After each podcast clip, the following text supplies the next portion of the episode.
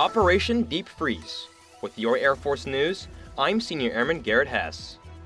The New York Air National Guard launched the first of five support missions to Antarctica for the National Science Foundation.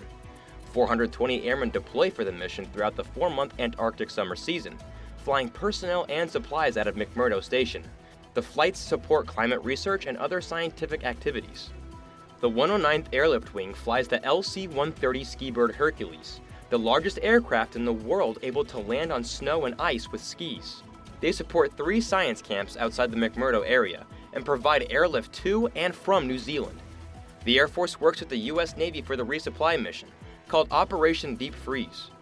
The ski equipped LC 130 is the only aircraft of its kind in the U.S. military.